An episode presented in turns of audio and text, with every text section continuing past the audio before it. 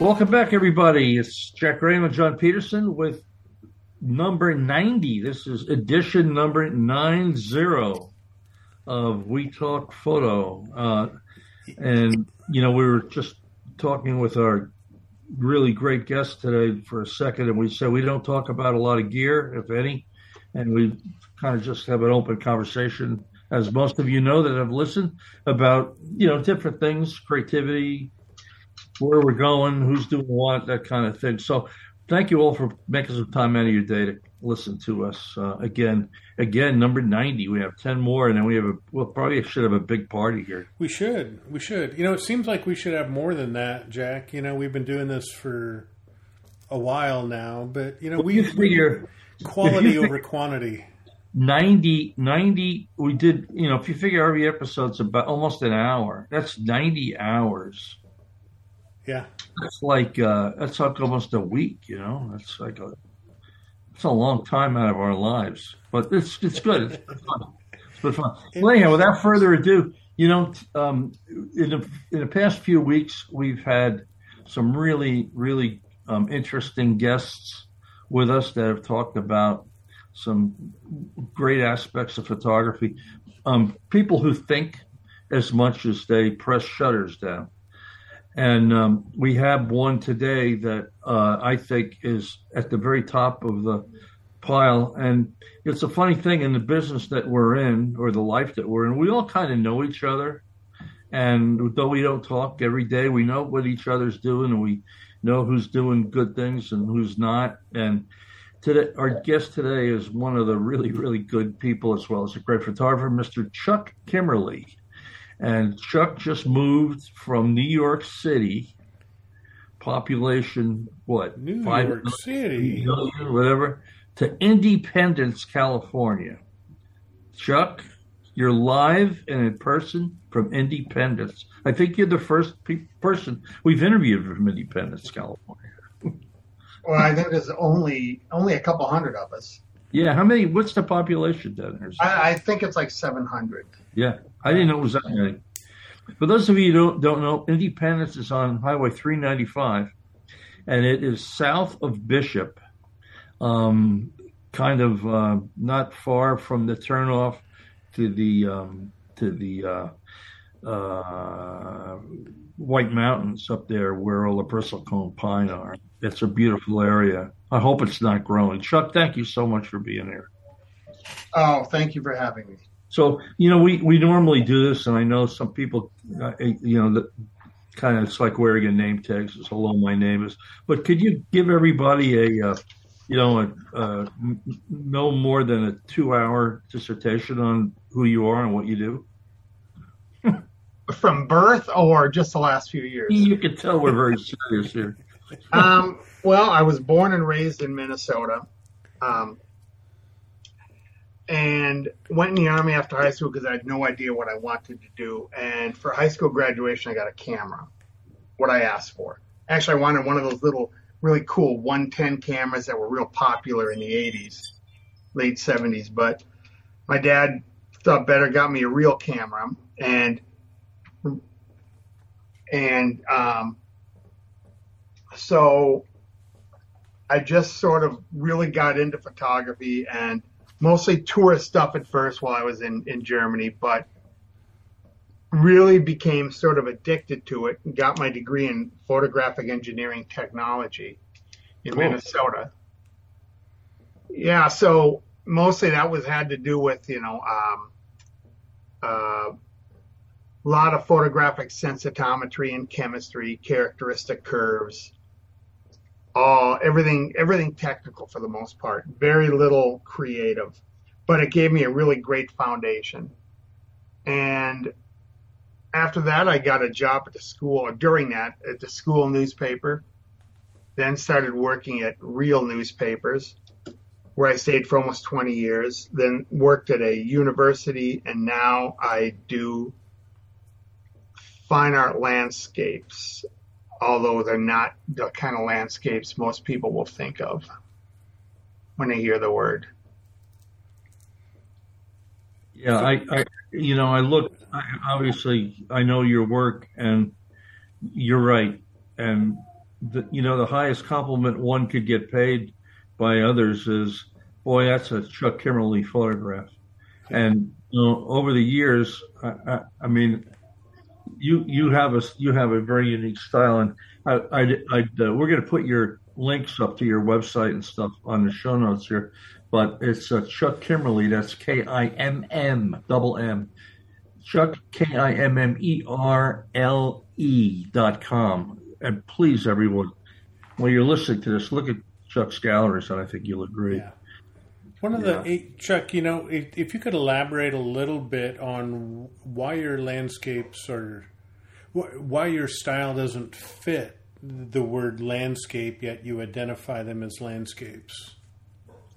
Um, well, especially nowadays, landscape photography is sort of a bubble, and it's I think a fairly tightly defined bubble of what we consider landscape slash nature photography, and most of it is it has to be has to be positive, has to be a celebration of nature. Not all of it. But while I don't miss my photojournalistic roots, they are definitely inspiring and sort of guiding the work that I do now because I, I try to create work that that either tells a story or even better sort of encourages the reader to ask questions. So a lot of what I do I throw in man-made elements, not always. Um, but I like to have man-made elements because I think it it's it's the reality we face today. There's very little true nature out there, probably probably none at all, outside of maybe about 20 square feet in the Amazon. Everything in the world is has been uh, has been trampled or somehow changed.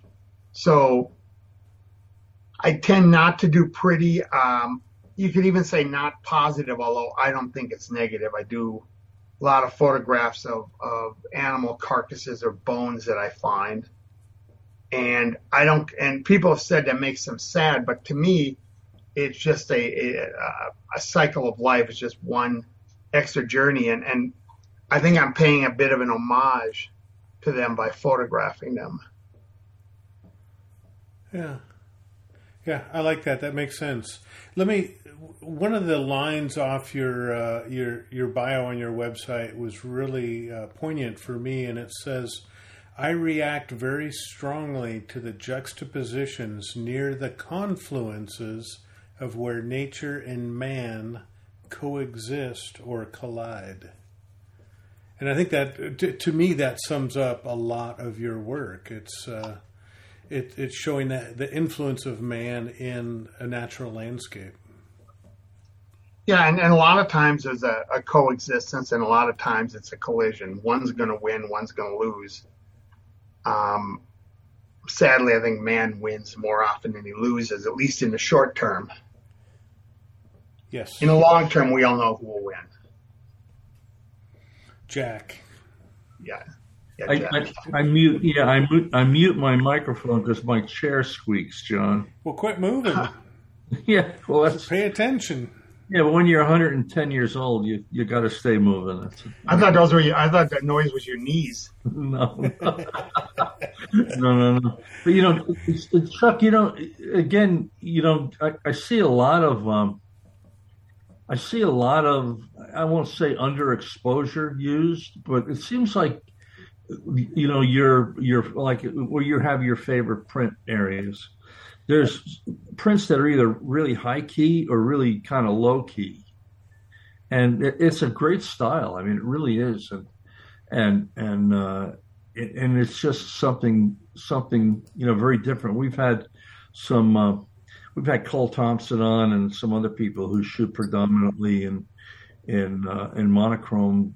I call it monochrome gray uh, I'm not a big, big fan of black and white, but I guess people like that. But um, you know, style is a great, a great thing.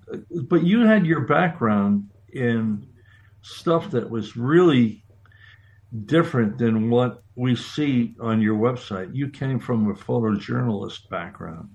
Yep. And and you know, you, there's not a whole lot of minimalist stuff in there usually though maybe there ought to be more. I don't know. but um, everything seems to be that I see anymore or used to see when they were real photojournalists, which is another podcast for another time. Uh, uh, you know, um, it's it's busy busy stuff, you know, and is is your work now a result of of just having enough of that and trying to get away from uh, busy busy photographs or yeah i think it's not just that but uh, even though I, I i photograph people the people aren't there. They're you know the man-made objects are there. So i don't do people anymore. Uh, photojournalism is mostly color so i don't do color in it anymore. So a lot of what I do now is almost opposite. You know, maybe even compositionally, although I've always been sort of, you know, into simplistic uh, compositions and not making things overly complicated. So a lot of what I do now is is to get away from my past life as a photojournalist. Do you do you I mean, you're you're not up in North Dakota or Minnesota or the upper upper plains anymore. You're down in you know central eastern California, which is a kind of a similar area in a lot of ways.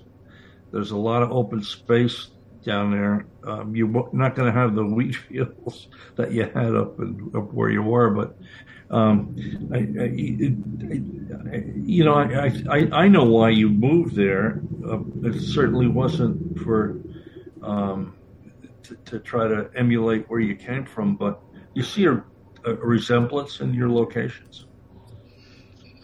Um, on a certain level, yes, but we're in a fairly deep valley right here in Owens Valley. And if I'm not mistaken, it's one of the deepest valleys in the world because our peaks are going up almost 10,000 feet above us. And in North Dakota, the peaks rose maybe eight inches. Yeah. So I really cut my teeth in, in the, in the northern plains where there was no real distant horizon to speak of because it just sort of faded off into a flat horizon line. Where here, everything you shoot, no matter what direction, is going to have a mountain behind it. So it's actually quite different. The the landscape itself, you can replace sagebrush and saltbrush and, and rabbit brush with, you know, you can trade that for wheat fields. So that's fairly similar.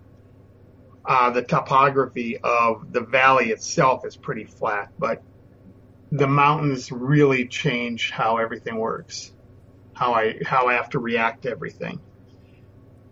Because in the evening we don't get late evening light here because the sun is gone 45 minutes before actual. It would well before I guess whatever sundown that is, where it goes over the curve of the Earth. Mm-hmm. So I have to worry about sun on the mountains early when I am looking to the west and when I'm looking to the east, I have to worry about sun on the mountains late. so I don't get a lot of the same light. And that's actually probably the biggest difference is, is the light is so different here.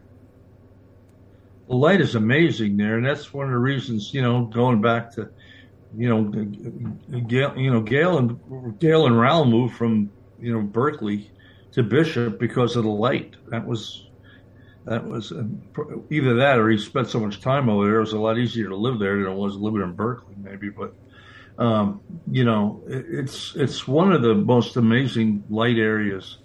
We, we um, you know, we used to run workshops out there, and I haven't been out there in a while. We're going to run another one next year, finally, after a number of years. But man, when the light's good out there, it's just it's just it's just amazing. The eastern, we call it the east side. You know, it's just it's just yeah amazing, you know, and and uh, you know, w- w- let's let's just go back a little bit, um, Chuck, into your photojournalism days, mm. and and you know, and and the pressures of that.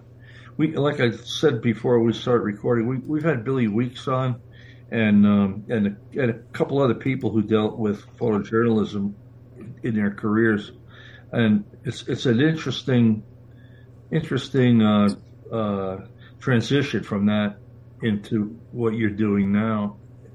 It's just let, us could you talk about that briefly? Um, like how so? Well, you know, um, I, I I know that you were deep into that. In fact, you you won't say it, so I'll say it. Um, you were a finalist for a Pulitzer. Uh yeah, and the staff was. Yeah, um, that's something to be amazingly proud of. It is, but it's not like Jack. You know, Jack Dykinga actually, you know, won one all by himself. Um, ours was a staff of four covering a ma- major news event, and it was the flooding of the Red River Valley back in was it 86? I think 96 had to be. See, 90. I had to be 96, I think, um, or 97, maybe 97. You'd think I'd remember this since I lived through it because when it happened, I got uh, couldn't get back home, so I slept on the church floor for a week, putting the paper out, and then um, then they put me up in a little tiny 15 foot trailer for another two weeks till I could finally get home.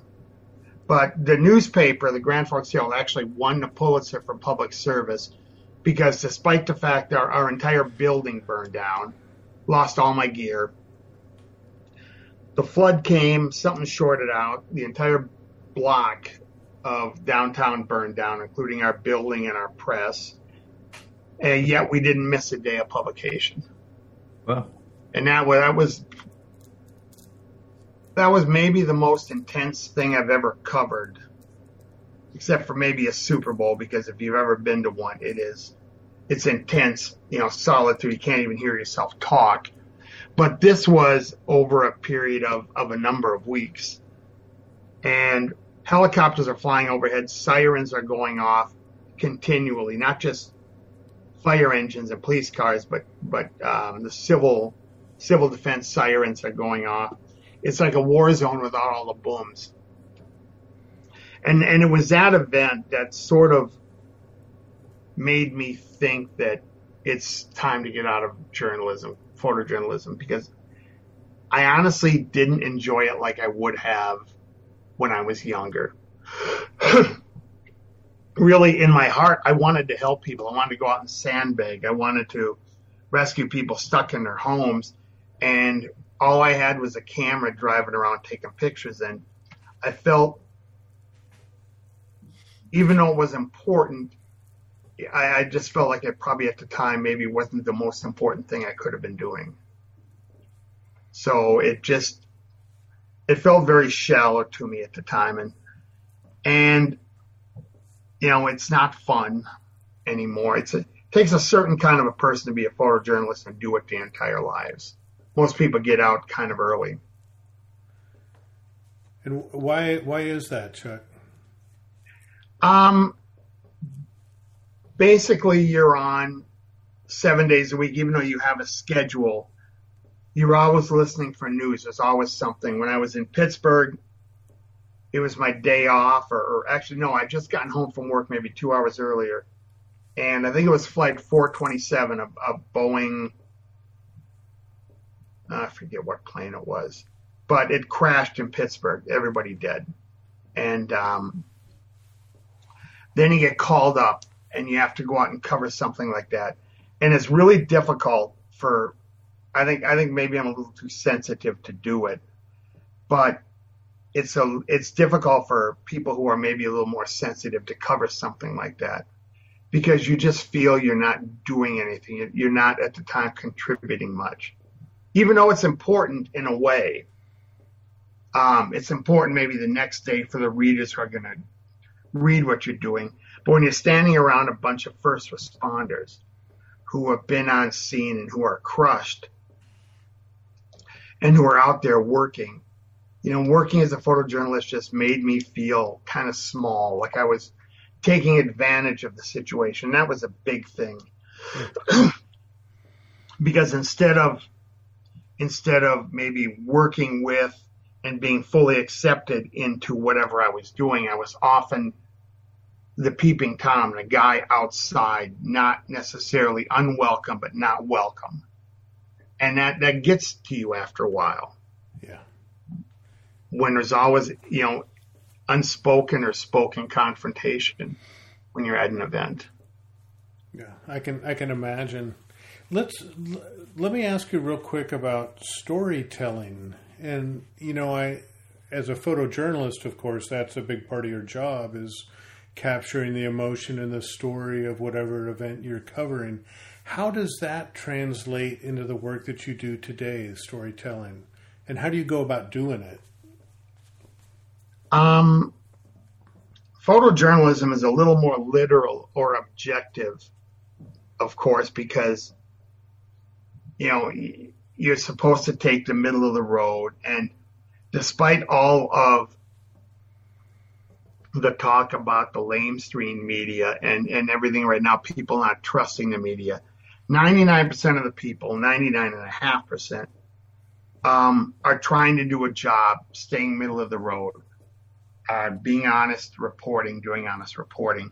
But it's very difficult when you're a human, and we all have our biases, everybody. Whether you're conservative or liberal or or environmental or industrial, you're going to have a bias no matter how much you try to stay in the middle.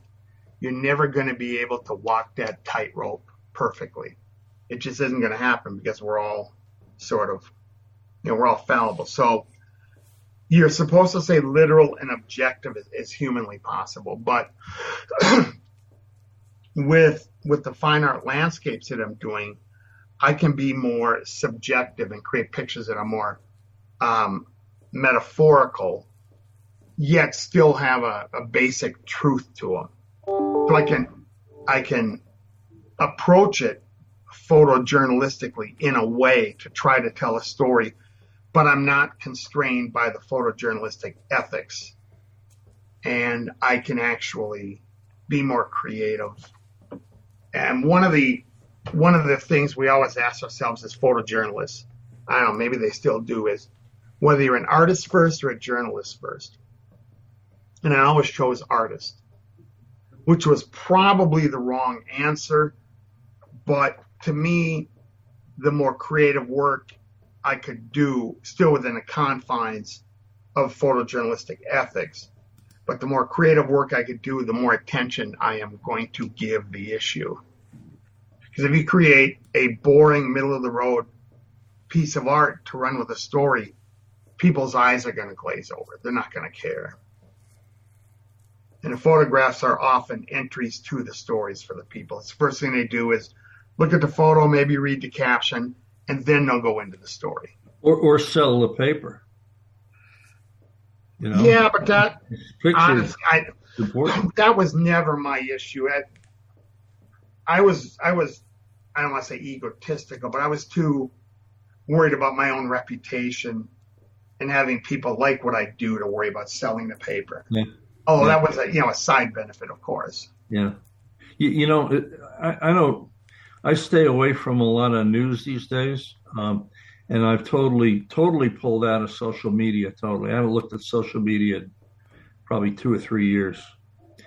And you know, when I do see anything that has pictures of news or current oriented things, and I'm not trying to sound like you know the old days were the good days, but you know everybody's got a camera now, and the news organizations are using a lot of you know iPhone shots that you know walking around people are sending in, and when you see a great um, a great photograph from someone who worked like or works like you worked, or or Jack Kinga or Billy or some of these other people that I know boy, it really sticks out these days. You know, um, you really say, "Wow, that's a great photograph."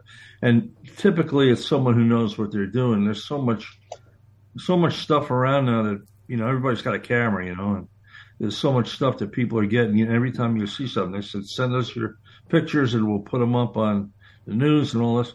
You know, the quality of the work has gone down. I, I personally, you know, can you can you imagine having like a kid that wants to go to college and study photojournalism anymore? It's almost almost a you know kind of a dead a dead thing. I guess the papers are getting rid of their staffs, and it's really a shame. It's it's a it's kind of going away, isn't it?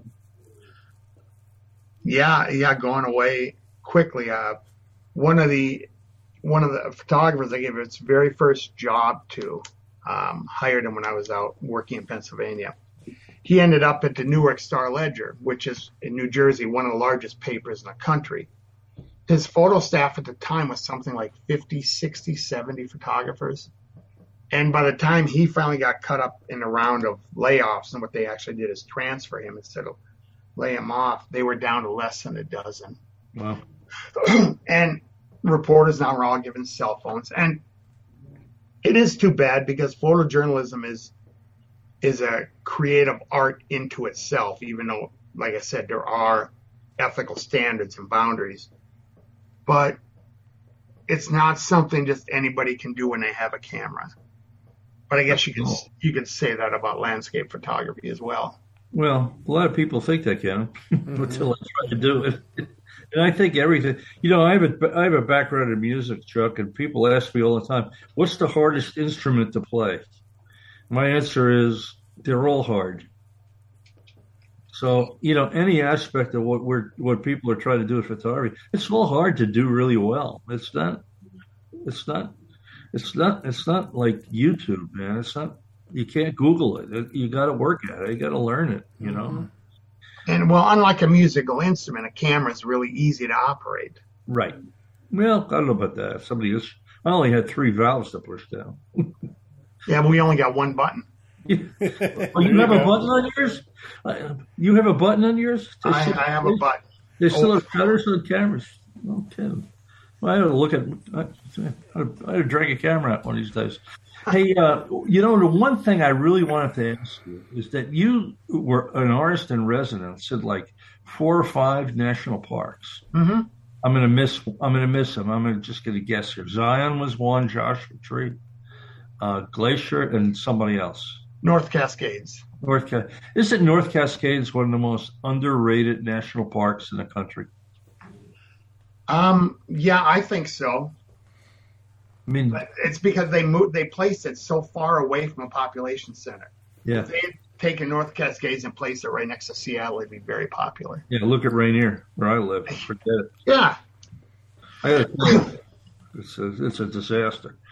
And and now I hear they're going to start flying uh, scenic uh, flights around the mountain in Cessna 172s or something. That that would, that would be good. But anyway, um, so you did these artists in residence. What, what and were they all the same, or which part did you really enjoy, and for what reason? They're all basically the same. They all gave me uh, about 30 days living inside the park in park housing. In Zion, I was in the first original building, a sandstone building, the first building ever built in the park. Wow. Used to be the visitor center.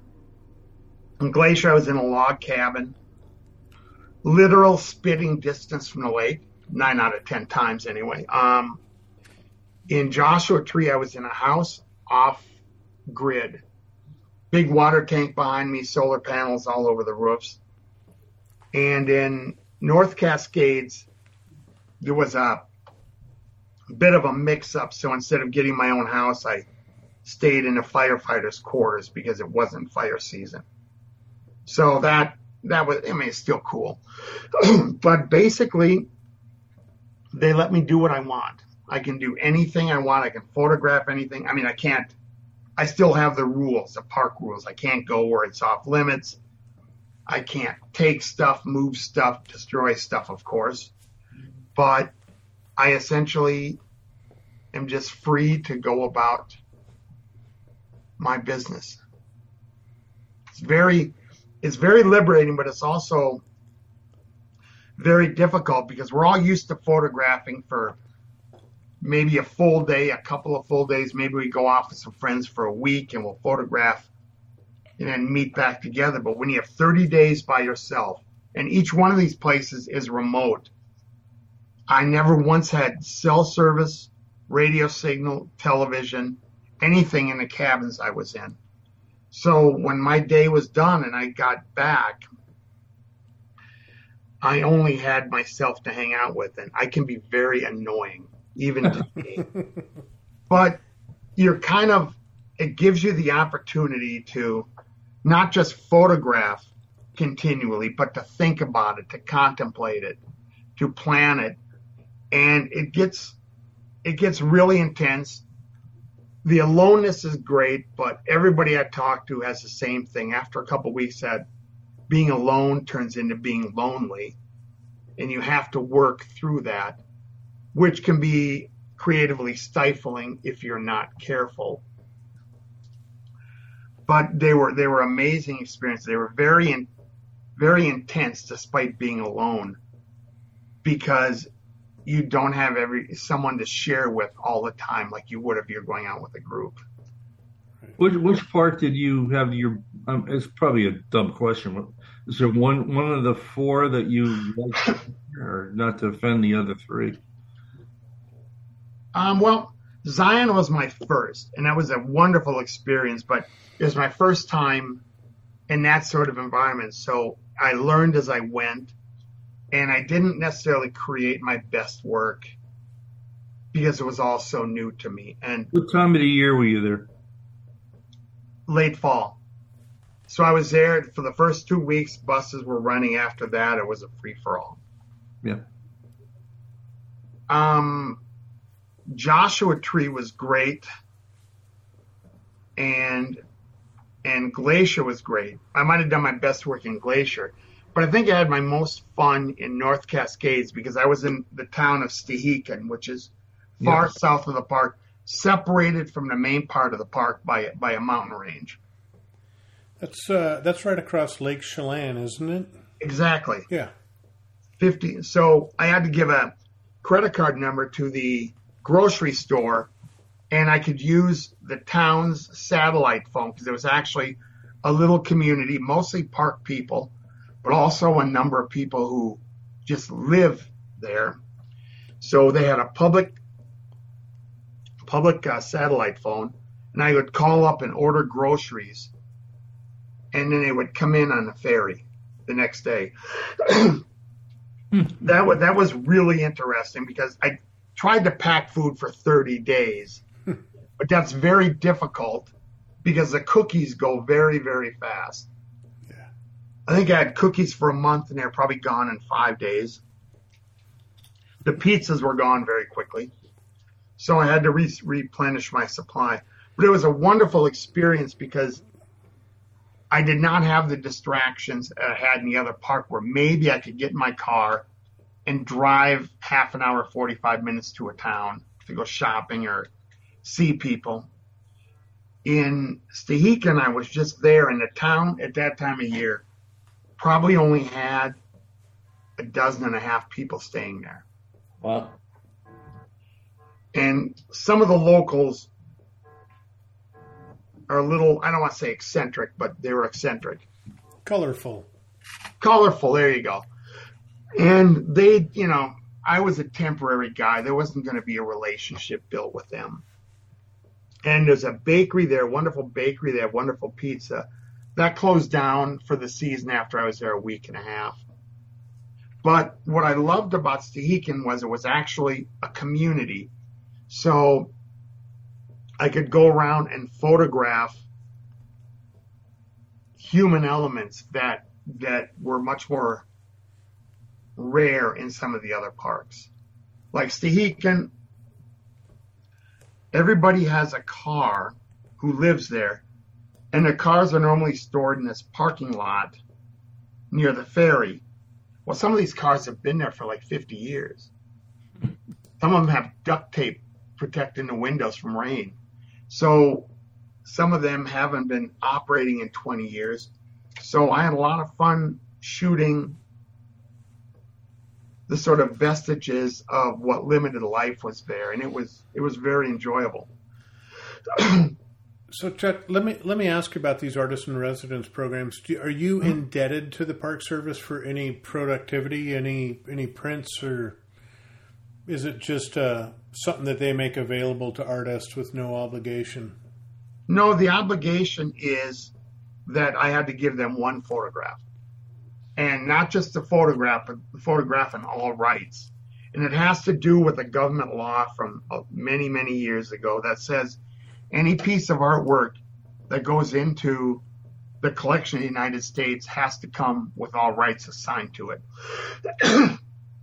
I think it helps protect them if it's used inappropriately by a third party.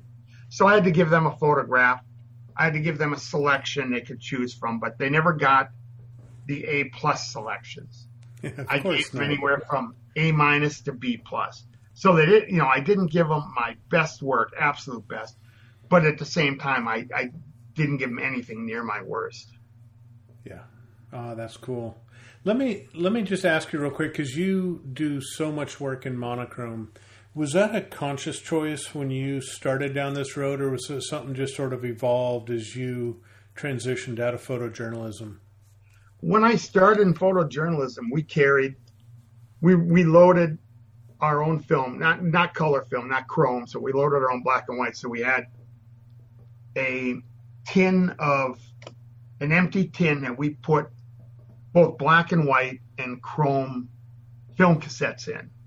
And depending on the assignment, we would shoot color, black and white. And in my first paper, we only had color outsides. Insides were all black and white, and like they mostly are. And depending on where we thought maybe a random feature picture might go, we would shoot either color, black and white. Well, I almost always shot black and white. And there were many times they would say, You get a good picture? I go, Yep, I got a good feature. They go, Great, we need it for the cover. I'm like, Yeah, it's not going to happen because I shot in black and white. and I got in a lot of trouble for that. And my boss at the time, when I would do something that was inappropriate, and that was far more often than I care to admit, he would write it on a post it note and put it in a file in his desk. And about once a month, I would go in his desk and I would look through those and remove the inappropriate ones. And a lot of those were shot black and white again. But honestly, that's that's kind of how I saw things and what I preferred to shoot. So black and white actually carries for me way, way, way back, way back into my earliest career. Nice. Yeah, I think you know, in terms of storytelling, I find I find black and white to be far a far better medium than color, just because color can be so distracting from the story that you're trying to tell. Um, oftentimes, Well, in- done- go ahead. I said, if it's done right, it can be just powerful. If it's done right, yeah. But same thing with black and white. It still has to be done right to work. I think it's, you know, I hear a lot about color as a distraction. And for me personally, I don't really even see the color when I'm photographing something. And, and while I admit there are times color can be a distraction, it could also be the, the, the best way to actually convey, convey a message. True. So I don't really, you know, color can be a distraction, but just like black and white, it has to be done right. Black and white can be a distraction too. Oh, it does. It does. You know, but you know, I think where I'm coming from too a little bit is is in today's world, you see so many quote unquote popular photographs that all they are are a uh, an explosion of color, and and compositionally and artistically they they don't have a lot of merit. Just an explosion of color. Well, that's why with all my black and white photos, I actually take the hue and saturation slider all the way to the right because I want that little extra oomph. You know it's a joke, right? Yeah. Okay, just check. yes, of course. Interesting. Yep. Use that Sliders little extra saturated black and white. Yeah. Outstanding. So what what is it when you're out? Because your your gallery, just scrolling through your gallery, and folks, I encourage everybody to go out and look at Chuck's images. They're just they're amazingly like poignant Strong. is a word that comes to mind for me. But it's the the tonalities, the really rich blacks that you have, the stories that you tell within them. They're um, they're captivating. Thank you. Yeah, Uh, outstanding, Jack. You've been quiet lately. Simple, simple and strong. Yes. You know, simple and strong. You know, I um, I, I, I, I just was just remembering that you're doing um, a couple events with Michael Gordon. Am I correct? Yes. Michael's a, a good friend and uh, and another really great monochrome photographer. Um, you know, when we do these podcasts, Chuck, and this is your first, and we want you to come back. Um, is there anything with Michael that you have coming up that you'd like to talk about that our people might be interested in? Well, or, we are going to on your own, or on your own, by the way. No, um, I don't like teaching on my own. To be honest, I, I, I don't think students get a real fair shake when there's only one instructor giving, giving one opinion. Mm-hmm. So I, I, I much prefer to teach with someone else at a workshop. But we have a workshop in Death Valley in November that is currently full, and a second one in March that is getting very close. And we're dedicating these exclusively to black and white right now mm-hmm. in Death Valley. And as you know, Michael probably is more knowledgeable about Death Valley you than think? most of the rangers who, who work out there. He knows, he knows the history of every rock down there. And its name. Yeah. yeah, he can tell you every every he's really good about the um the uh, what um, the technical names of all the plants and yeah, and the first names of all the rocks. Yeah, no, he's he's, he's the best. That's one of the reasons that man, I, I used to run workshops down there, and after after seeing what Michael does, man, I could never never come close to that. So I stay out of there. I'll leave it to Michael and you guys. You know, well, if you can't beat them, join them. Well, no, I can't. I don't even want to do that. You guys are too good. But um, so that's coming up. Uh, what do you, you know, what are you doing? I know. How long have you been in Independence now? It's been a short time. Well, we were here four months over the winter while my wife had her job. Yeah. Um, as superintendent at Manzanar, our National Historic Site. Uh-huh. She had a, she had a, uh, she was a temporary superintendent. And then as we were driving home, they offered her the job full time. So we have been out here since June. June. And and and are, are you are you doing any individual workshops or anything that people that might want to you know do anything with you should know about? Well, I've got a couple of um, I'm I have some private workshops coming up, but nothing nothing public yet. I still have to get my feet grounded here. Yeah. It's yeah. a really wonderful place for photographers, but it's got such a wonderful history that it's also intimidating. And it's it's big. I mean, it's a big area.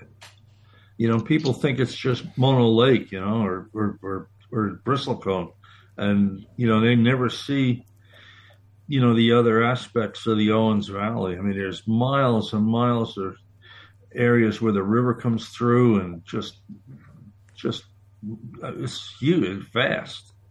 It's yeah and it's be- beautiful but it's a little over two hours i think from from the alabama hills up to mono lake mm-hmm yep and so it's it's really vast and a couple of the workshops that i'm doing privately they want to cover the whole thing yeah we stopped doing it and it's there's a lot of driving involved. You really have to be be dedicated. Well, you know, we uh, we used to start the Alabama Hills and, and end up in Lee Vining, and I just came to the conclusion that it's just it's too much. I can't do it even halfway right in three and a half days. I, you just can't cover that amount of ground, and so we just do a little bit in Bishop, and then we go up toward Lee Vining, and leave it at that, you know. And it's it's a huge area, and for people who don't know that east side of the Sierra, man, it's it's something that every every photographer want. It's not an easy place to get to, you know. You from Reno, you're what four hours or so, 5 mm-hmm. hours. Yeah. you know, from from Las Vegas, you're probably about the same.